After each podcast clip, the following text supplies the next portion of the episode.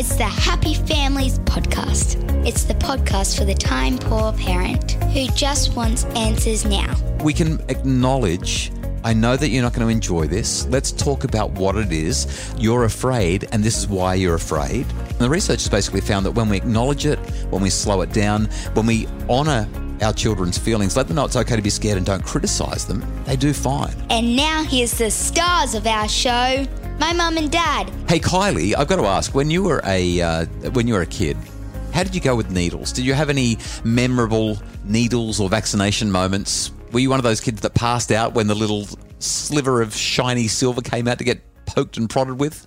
Well, the first memory I have of having a blood test, I don't actually remember vaccinations at all. Right.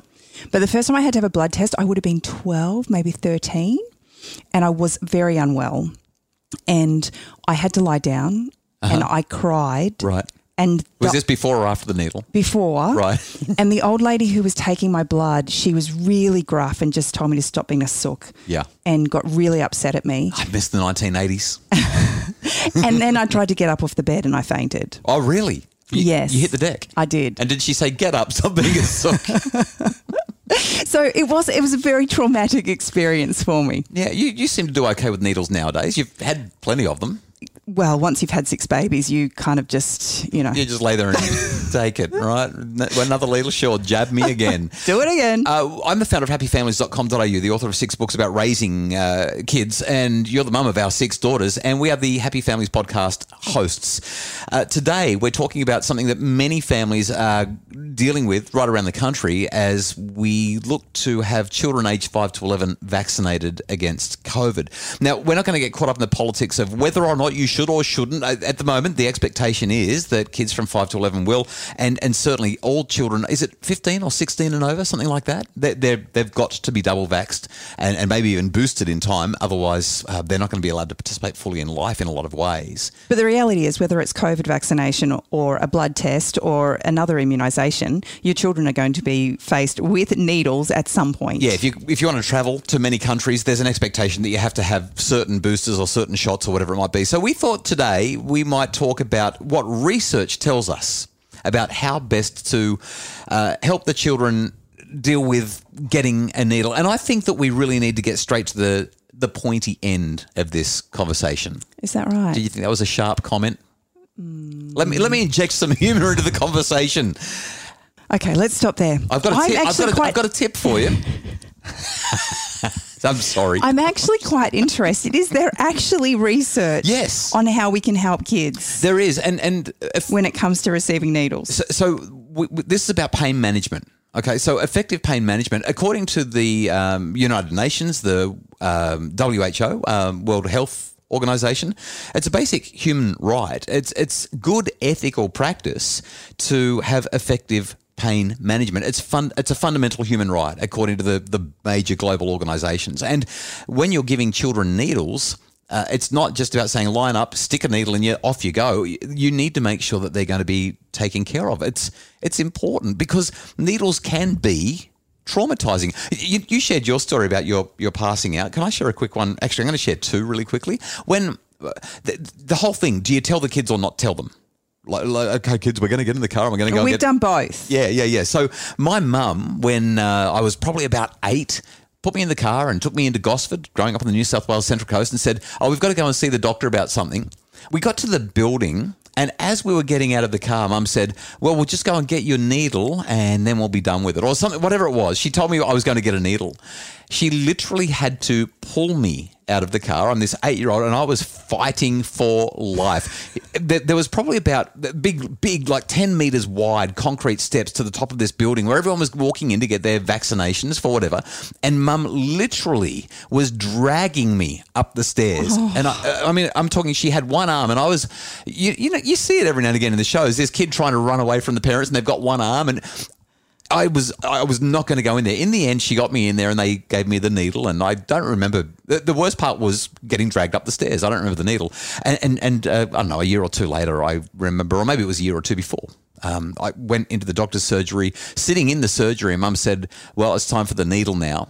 And the doctor had to drag me up from under his desk, like I was on the needle phobic I'm not laughing at you, I promise. needle phobic. So research tells us that we've got to manage this well because it can be pretty traumatizing.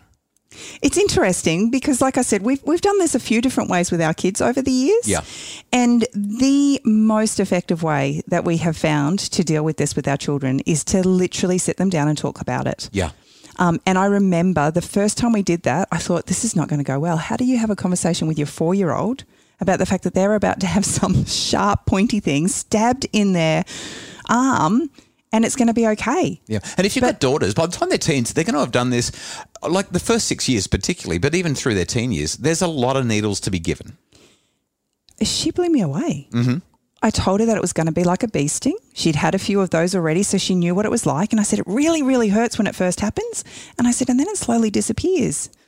And she looked at me and she said, Oh, I don't really want a bee sting. no, that's right. I'm not looking for them. And I said to her, I know, but this one's going to make sure you don't get sick. And she kind of looked at me and she said, Okay. And we went, literally walked into the doctor's. I didn't even have to hold her. She just sat there. She looked at him. She said, Okay, I'm ready. And, and he stabbed her. Yeah. And a lot of a lot of parents are sort and, of going, and I'm like, my eyes were all watery. And she looked at me and she went, huh, that wasn't as bad as I thought it was. right. But but a lot of parents don't get to have that experience even when they have the conversation. Well, we have So- a 17 year old who's not like that at all. Yeah. So let's talk about what the science I says. just realised mm. she takes after you. Oh, it's you. Thank you. It's your Can, fault. can we just get back to the science and stop? stop throwing. Actually, let's let's do that right after the break. It's the Happy Families Podcast. Imagine a home where discipline got results without anyone having to feel bad or in trouble. The Do's and Don'ts of Discipline is a webinar to help parents set limits with love, compassion, and humanity. Find it now at happyfamilies.com.au slash shop. It's the Happy Families podcast, the podcast for the Thai poor parent who just wants answers now. And we've just worked out Justin is to blame. Hey, I'm okay with needles nowadays. Okay. Oh, I'm, my I'm- poor- I'm a grown manly man, and I'm fine with it. when we have a look at research, uh, scientific research tells us that distraction interventions matter. They're important. So a distraction intervention is basically there's all kinds of so you can get them to listen to something, you can get them to look at something, you can get them to so there's acupressure or touch, all those kinds of things. Uh, interestingly, the ones that I've just mentioned. In a recent meta analysis, 2021 paper looking at a whole lot of studies, different distraction interventions, those ones don't work well at all. They I was about to say. yeah, they're, they're the ones that don't work. So if you're saying, hey, listen to this, or let's listen to some music while we jab you with the needle, uh, let's get you to think about something else. Imagine you're on a white sandy beach. Doesn't work. Touch. That doesn't work. Holding their hand or getting them to squeeze your hand doesn't work. Does lollies work? And acupressure doesn't work. Well, that's not a distraction intervention. We're going to talk about lollies and rewards in a sec. The ones that do work, you ready? According, waiting. according to the 2021 meta analysis that I'm using, and we'll put this in the show notes people that want more, clowns. A clown distraction works. So, any parents who can be clowns or any parents who can afford to hire a clown for the vaccination, go for your life. But they've actually done studies with clowns in hospitals. Um, we're actually What if the clown's the one giving the needle? we're, we're talking about kids with chronic pain who are getting a lot of injections here. So they're they're going to be in hospitals where there are clowns, which is why that one makes sense. Uh, the other one that really does work is visual distraction. So getting them to watch YouTube or funny cat videos on um, on, on the internet, something like that, can genuinely make a difference. They those are the two, if you're going to distract, that seem to be most effective. So, what about rewards? Would you recommend them?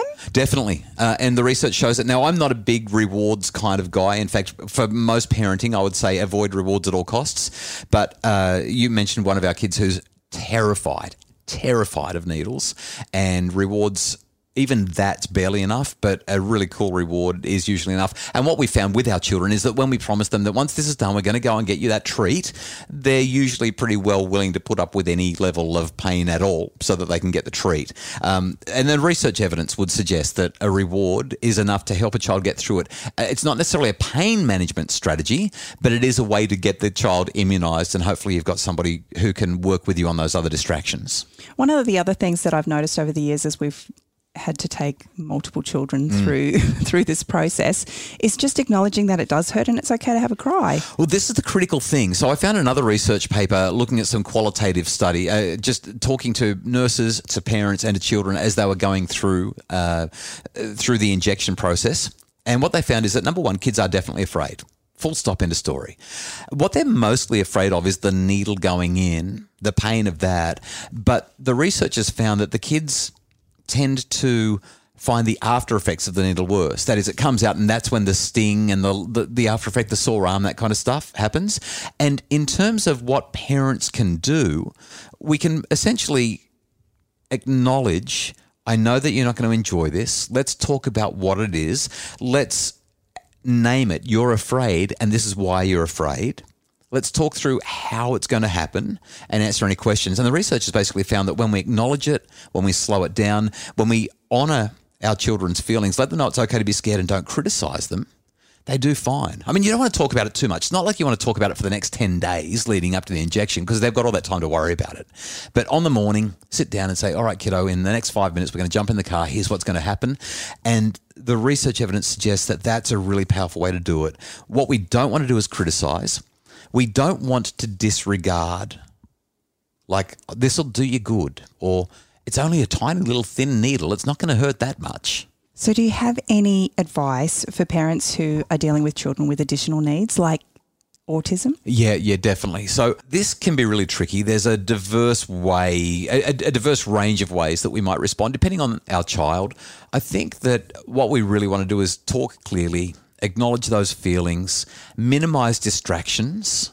When we're talking about, especially children who have got sensory issues. A needle is already a major sensory issue. We don't want to have a whole lot of noise, a whole lot of distractions, and all that kind of thing. Um, I, I, wouldn't recommend restraining. I don't think that that's a good way forward. Uh, we probably really just need to talk to the specialists or the, the, the, the nurse, whoever is going to be giving them the needle, and and ask them to work with us carefully through that situation. It's pretty tricky ultimately, I really think that distraction techniques are the best way to go. There was an article published just a couple of years ago in the journal Pain, and what it showed is that when children are highly distressed, and when we're giving lots and lots of what we would call coping promoting verbalizations, that is, you'll be okay. It's going to be okay. You can manage. It's not that bad. The more that we do that, the worse it actually is because mm. we're building it up so big. What what the kids really need is I know this is going to hurt. I know you don't like it. I'm right here for you. Give us a hug. Okay, let's go get that treat. And if we can downplay it, explain, give them time, that's really what our kids need to get through this needle issue in the in the easiest possible way. And I think that's what surprised me the most when we finally decided to just be truthful with our 4-year-old. Yeah it was so interesting because it was just it's just going to be like a bee sting and and then it will disappear she kind of just accepted it it made such a difference by just kind of like you said downplaying it if needles are in your future i hope that the point of this podcast has been obtained and that we've been able to uh, be sharp with what we've shared did you see what i did there just end now, please. The Happy Families podcast is produced by Justin Ruland from Bridge Media. Craig Bruce is our executive producer. And if you'd like more information about making your family happier, visit us at happyfamilies.com.au.